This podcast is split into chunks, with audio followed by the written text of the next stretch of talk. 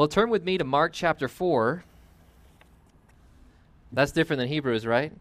Yeah, so the elders gave me the entire playbook to uh, work with. And I, I want to preach this passage. I want to preach on Mark chapter 4, starting at verse 35 through 41. And uh, some of you might recall that I've preached this passage to you before. If you don't, that's totally fine. Um, I had the honor of preaching this passage at Redeeming Grace Church, and I'm, I'm really excited to preach it today at Calvary Redeeming Grace Church. Um, so thankful uh, for that. And I'm also very aware of the fact that this might be my, it could very well be my last time to preach to you as one of your pastors. I sure hope I get to preach to you again. It will likely not be as one of your pastors. And so it's been such a joy and privilege, truly. And I'm so thankful. I will miss this church often. And if you, I wonder if he's sad. Yes, I am sad. but I'm, I'm also encouraged and joyful because I see how the Lord is providing uh, for Calvary Redeeming Grace. And I see how the Lord has provided for my family and we feel like God's calling us to.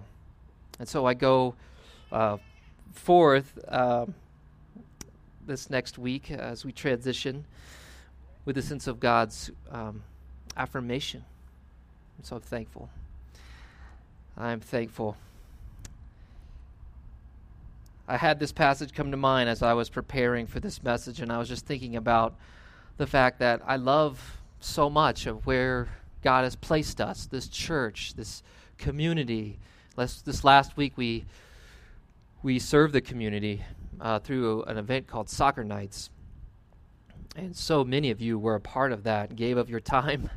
I don't know if you're still recovered after four nights of serving the kids, and um, it's been such a joy because it gives me an uh, it, it allows me to go around and meet so many parents, thank them for coming, have conversations with them about our church, about the Bible, about God, and that happened this week as well.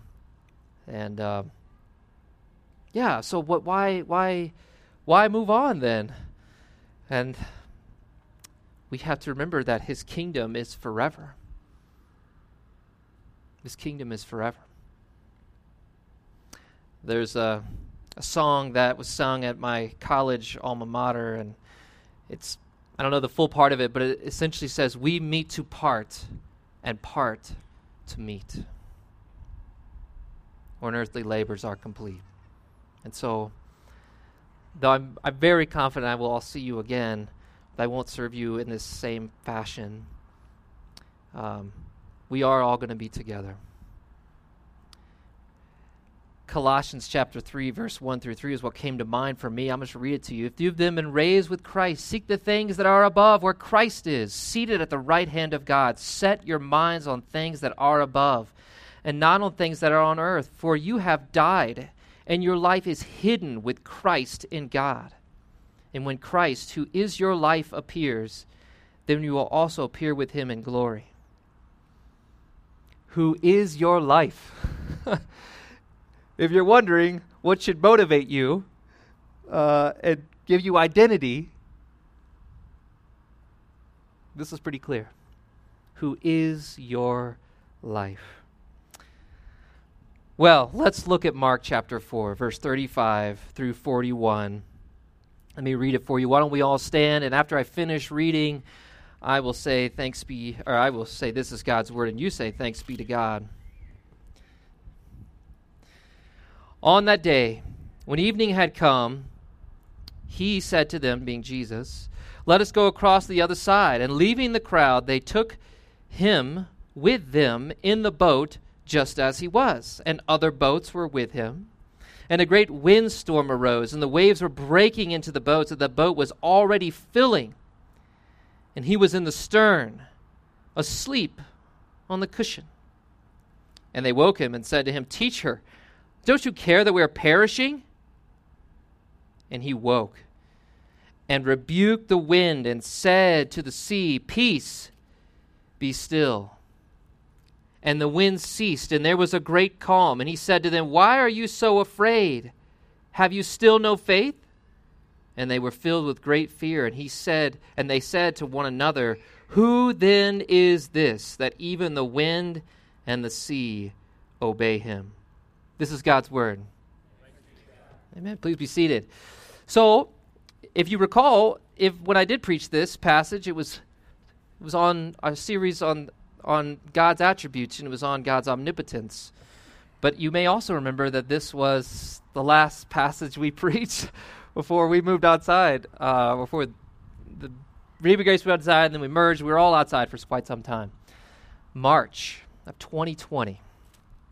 Our world changed after that, didn't it?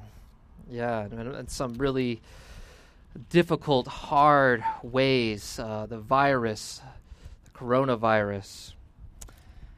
And our church felt the effects of that. We lost somebody we dearly loved. And really, I guess we shouldn't say lost, because if we're in Christ, we're never lost. In fact, we are more safe and more secure than in any other circumstance we could ever find ourselves. You'll find yourself in many a hard place in this life. This world is broken, even in its beauty, and there are fearful things. There are real reasons to be to worry or to be afraid. When Jesus preached the Sermon on the Mount in Matthew chapter 6, he implied that there are I guess you'd say natural things that would cause worry, right? Not having clothing to wear, not having shelter, not having food. You might be prone to worry about those things. They're, they're real reasons to worry. But the point of that passage is that there are better reasons not to worry. There are better reasons not to worry. Your Father loves you, He knows what you need. Seek first the kingdom of God and His righteousness, right? Don't worry about tomorrow. God's already there, and He loves you. Right? Well, in our passage today, we'll see that the disciples have a legitimate reason to be afraid. Right? But Jesus is going to point his disciples to the truth that for those who have Christ, there is there are better reasons not to fear. Or even more pointedly, there are reasons not to fear our circumstances, but to fear the Lord, to trust him, and in so doing, find peace fear is often uh, the result of an interpretation. I look at the size of my situation, I look at the size of myself, my ability, my inability. Right? And then I see maybe what I perceive God is or isn't doing, and then I make an evaluation. And the result can often be fear. And so in our passage today, the disciples are fearful because of an interpretation they have made. In their fear, Jesus asks a heart probing question. He has a serious concern for their interpretation. He doesn't see hope in his disciples, he sees fear. And so he asks this question in verse 40, right? Why are you so afraid? Why are you so afraid? So that's one question. The, the passage actually has four questions. Four questions that kind of dominate and give direction to the passage. Two questions asked by Jesus, and two questions asked by the disciples. The first question is rhetorical, right? Why are you so afraid? Or the first question by Jesus. The answer is you shouldn't be fearful or afraid. But why? Why? And to help us answer that first or this first question by Jesus, I want to examine the other questions. And so the first question asked in our passage comes in verse 38. Look at verse 38. And it's essentially this Do you care? Right? Verse 38. He was asleep in the stern on a cushion, and they woke him and said to him, Teacher, do you not care that we are perishing. It's an indicting question, right? Jesus, do you care? Do you have any concern for us? We're perishing. Well, how does the situation get to the point where such a strong accusational question is asked of Jesus? Well, Jesus spends much of his time around the Sea of Galilee, a pretty large body of water for that area uh, of Palestine, except when you go further west, then you get the Mediterranean Sea. But this was a large body of water. And he's doing a lot of ministry up there around the Sea of Galilee, preaching and teaching long days. And so he instructs his 12 disciples of his desire to cross the lake, the Sea of Galilee. And so the 12 disciples leave the crowd and begin to cross this large body of water. There's Jesus. You can imagine him in the boat, all right, with his disciples around him. And there are other boats, right? So there are more of his disciples, if you will, not the 12, but more of them. So there's a flotilla of boats going across this body of water. And what happens next? Verse 37. Right? And a great windstorm arose, and the waves were breaking into the boat, so that the boat was already filling. Now, you get into a boat to cross the body of water, that's the one thing you don't want to happen, right? You don't want to sink, right? and so there's this storm that pops up over this body of water, and there's perhaps a, a good bit of um, ge- geographical uh, comments that could be made about this area and how storms are frequent there and how they can pop up with that kind of fierce wind. We live in Colorado, and you know what a quick, fierce wind can feel like. And so that was what was going on across this body of water as these boats were going across. And they're beginning now to sink. And I don't know if you've ever been in a boat that was sinking. Um, I'm not talking about like a canoe that swamps, but like a boat. And so I'll, i was actually with some of my uh, my brother and sister this past weekend. They were here and they were confirming that yes, we both know the story is true. So when I was um, as, a, as a child, my grandfather had a, like a 17 foot uh, fishing boat that he would keep near Panama City Beach, Florida, and two pretty big outboard motors, and he really liked deep sea fishing. And so we would go out. Well, this boat had problems. and at one point, we're out fishing amongst several other boats. And the boat literally just water is starting to trickle in and fill up right there on the hole where people are, are fishing. And the issue was there was a crack in the hull, and something called the bilge pump wasn't working. Long story short, it was really scary, and particularly was scary because as a child, I hear the adults screaming at each other. And that really freaks you out. Like, I don't want to drown, you know, I don't want to sink out in this boat. It's part of the reason why some people don't like to get on boats. It's unsafe. How they perceive it. Land is much safer. So you can imagine the situation. Where's Jesus? Well, verse 38 again. He was in the stern, asleep on the cushion. He's sleeping in the stern, the back of the boat. Jesus is fully God and fully man. And as a man, he needed sleep, just like we do.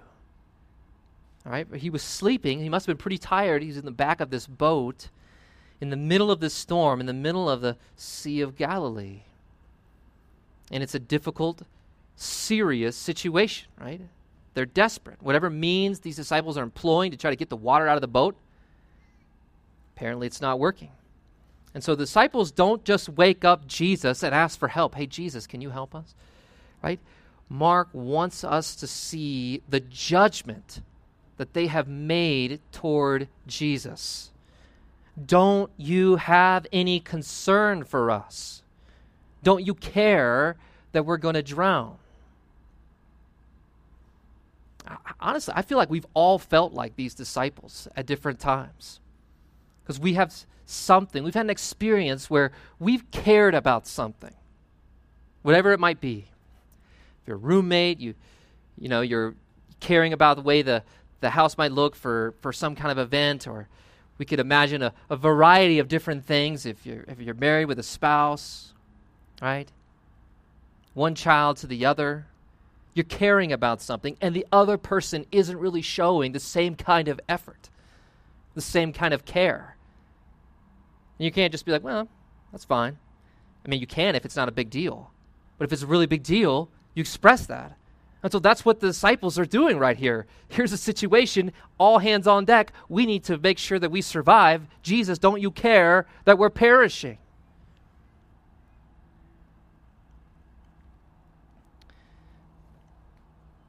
The disciples are trying to save the boat and thus themselves, right?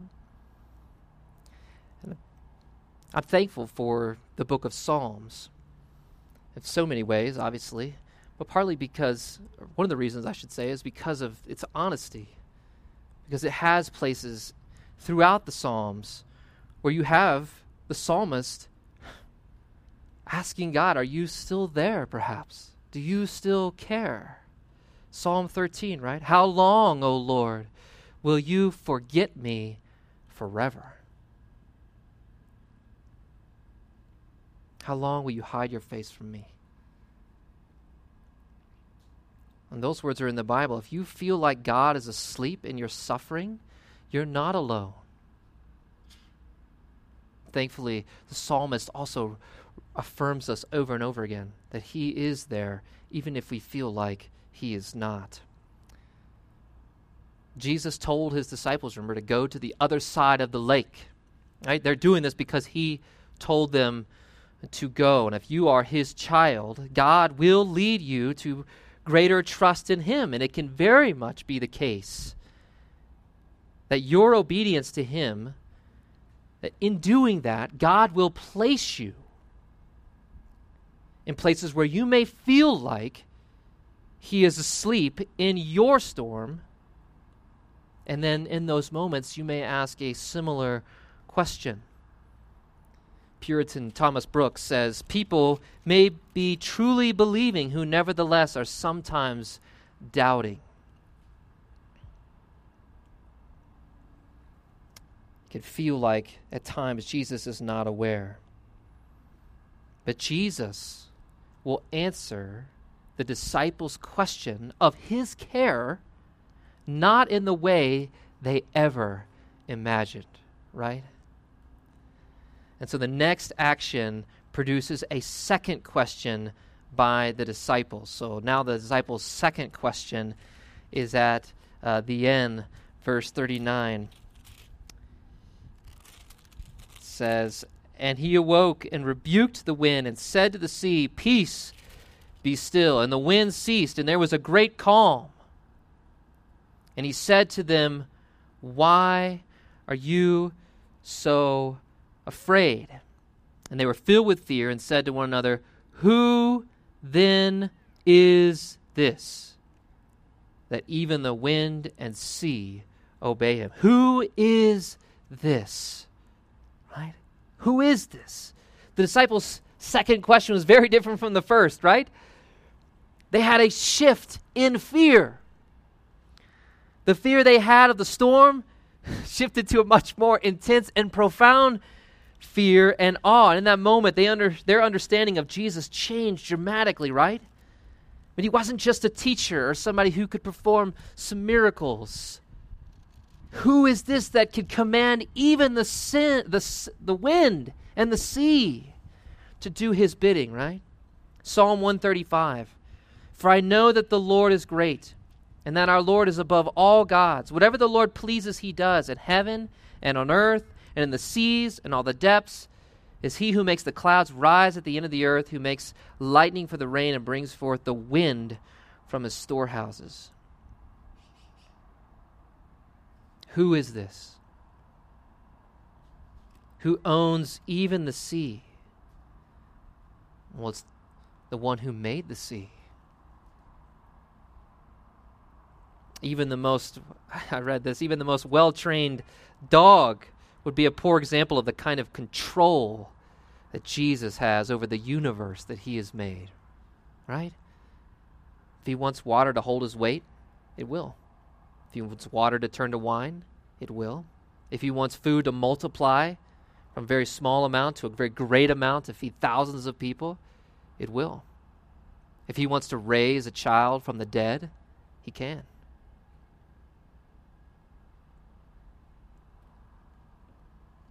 Water, death, disease, food.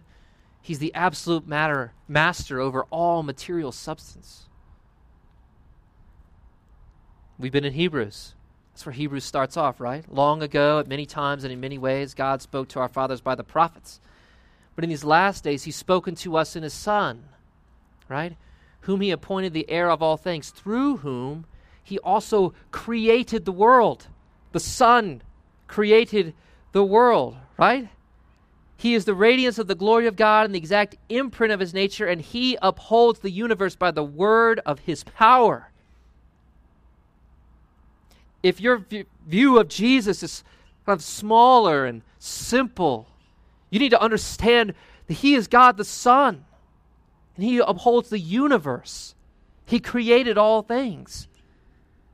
The agent of the Son, it is the power of Jesus, his power that we see here that echoes back to the one who made all of creation. And it's this the disciples are in awe of, with a different kind of fear than the fear of this water coming in their boat. A reverent, biblical, fearful awe of God and His power. It moves our eyes away from our circumstances and to Him. Right? Jesus is very clear do not fear those who kill the body but cannot kill the soul. Rather, fear him who can destroy both soul and body in hell.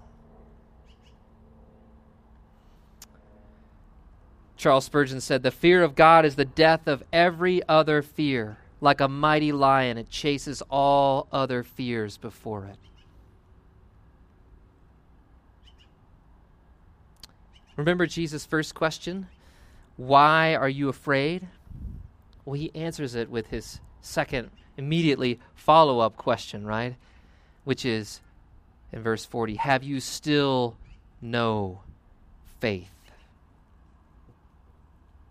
Jesus knows that the answer to the disciples' first question related to his care for them, right? has everything to do with applying the answer to the disciples' second question of Jesus' identity, right? Unless you know who he is and trust him, you will doubt his love and care and concern for your life. Faith in Jesus is carrying with you such a deeply rooted fear of God that you have hope and courage where you had once been afraid. Counselor and author Ed Welch says this faith in Jesus will not replace your fears. Instead, your faith will coexist with your fears and begin to quiet them. You will learn by faith to see your life from Jesus' perspective and to trust that He is your ever present help in trouble. This is the idea that as you trust Jesus, the fears that you have become less prominent and become more and more quiet, just like that storm. But that is how God changes us. Well, let me, let me look at three. I want to look at three truths that God and we should use as believers and be mindful of and believe in so that we might see our fears quieted in our life, so we may not be afraid. Number one, and there are many we could look at, but I'm going to give you three. Number one, God's sovereignty. The fact of the matter is, life is bigger than us, right? We'll be in many situations that are beyond our strength and beyond our wisdom and beyond our control. And in those moments, and in the happy moments, but especially in those moments, we need to anchor our faith in God, who is in control. You should have this memorized. And I encourage you to do so. Psalm 46, 1 and 2. God is our refuge and strength, and ever present help in trouble. Therefore, we will not fear, though the earth give way, though the mountains be moved into the heart of the sea, though its waters roam, the mountains tremble at its swelling. Can't really get much more extreme than that, right? The earth give way. We will not fear. Hebrews is all about lesser to greater arguments, right? You should know that now. If we don't need to fear when the earth gives way, then there's a lot of other things we don't need to fear either because God is our refuge and strength. And I think a lot about Acts chapter 4, uh, where Peter and John are released from their arrest and uh, they return to the church. And one, the very, what's recorded is in terms of what the church does right off the bat is they pray and they anchor their faith in God's power as creator and as the sovereign Lord. I'm going to read that to you, verse uh, 23 of Acts chapter 4.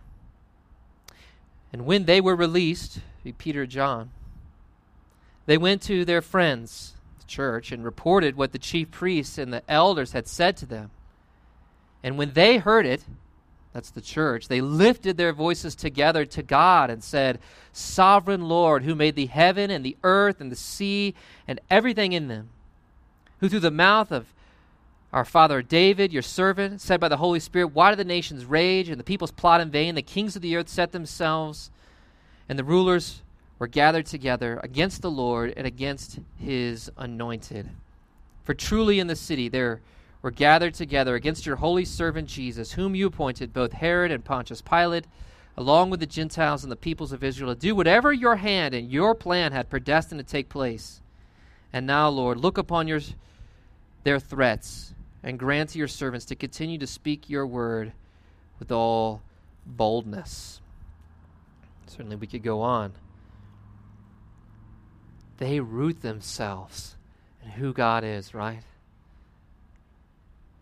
And God's control over all the details and even over all the different workings of these political leaders.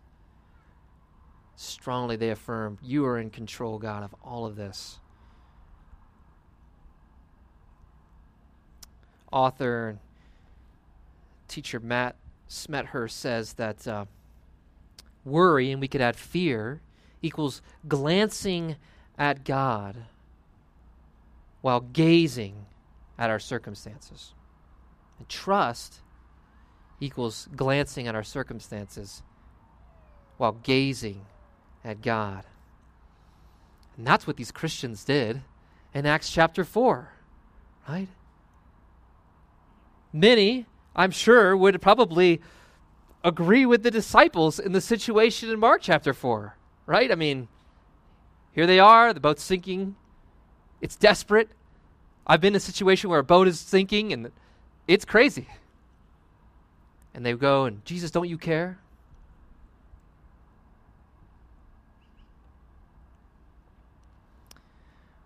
But you know what happens is they forget about their circumstances and they look to Jesus. And of course, Jesus changes their circumstances because of his power. Their fears are quieted as they place their faith again in the sovereign power of God. God's sovereignty. Number two, God's plan. He's sovereign, but he's also wise and he's also good. And we could trust his plan for our life. His will, His instruction for our life, our good. And remember this truth, Christian, on your worst of days, and never forget this on your best of days. What we read at the heart of a, such an important chapter in the book of Romans, right? And we know that all things God works together for good for those who love Him, who've been called according to His purpose. And that verse is not to be intended as a scavenger hunt for us to try to find out, okay, how is this working and how is God going to do this in my life? He may reveal that to you, but He wants you to trust Him that He is working all things together for good. He is wise and He is good. We sang about that, right? Catherine von Schlegel's hymn Be still, my soul, thy God doth undertake to guide the future as he has the past. Thy hope, thy confidence, let nothing shake. All now mysterious shall be bright at last. Be still, my soul. The waves and winds still know his voice, who ruled them while he dwelt below. And then, thirdly, God's presence. God's presence. The story of Jesus' presence in that boat during the storm echoes back to a deep seated need we all have because God made it in us, put it in us, for His presence, and for the promise that God will be with us as we walk this road to our eternal home. Right? Matthew 28, Jesus called to his disciples, I will be with you always, even to the end of the age. And Jesus promised that he will send a helper to be with you forever, even the Spirit of truth, whom the world cannot receive because it neither sees him nor knows him. You know him, for he dwells with you and will be in you. He is with us, and we are not alone. And so faith, place your faith in God's promises of His presence as you experience the storms of His life, for He is our firm foundation. We sang about that today as well, right? Fear not, for I am with you. No, be not dismayed, for I am thy God and will still give thee aid. I'll strengthen you, help you, and cause you to stand, upheld by my righteous, omnipotent hand.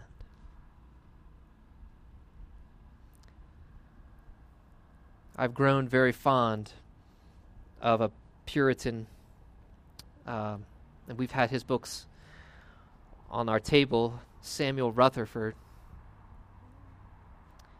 And I want to read something from him. And we'll close with this.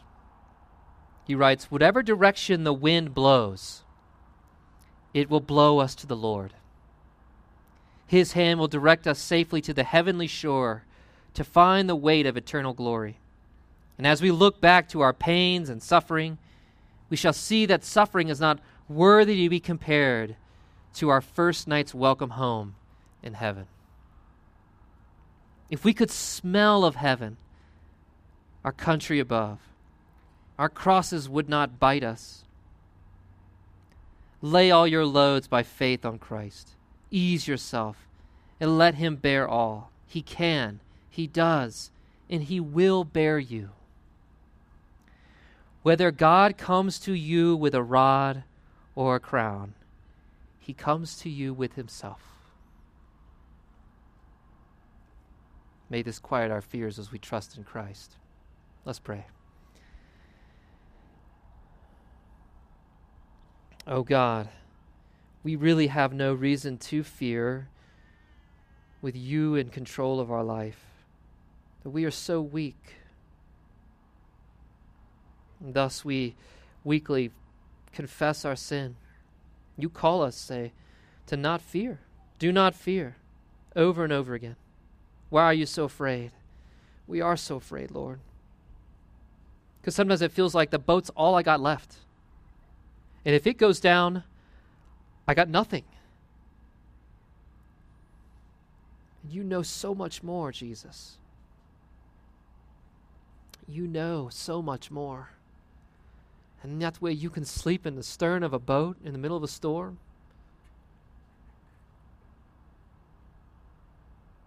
God, we are often so afraid. You call us to live in so much greater freedom. Jesus, we praise you. We trust you, Lord God, with our life. You call us, Lord God, not just to trust you with obedience of everything that we do during our days, our weeks, our months, trust you with how we're to live our life.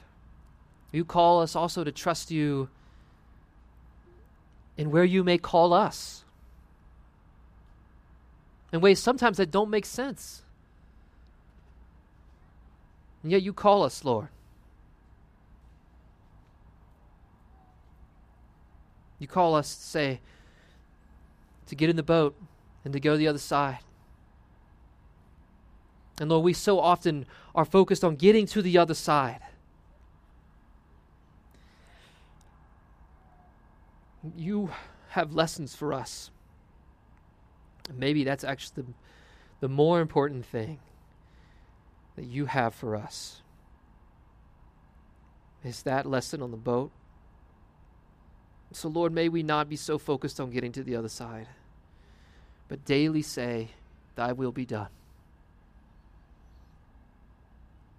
Oh, Lord, quiet our fears.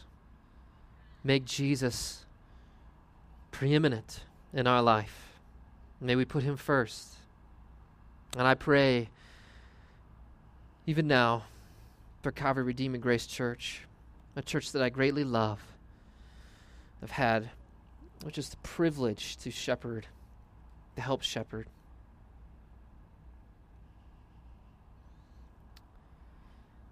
And I just pray that you will continue to bless immensely grow use, draw them to you, closer to you, protect them, give them your peace, and watch over them. Fill them with joy in Jesus. Give them wisdom. May they weep with those who weep and rejoice with those who rejoice. May they love their neighbor as themselves. I pray for boldness. You give them boldness to speak the gospel. Give them courage.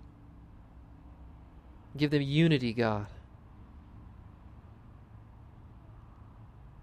And an ever increasing love for Jesus. And we pray this in your name. Amen.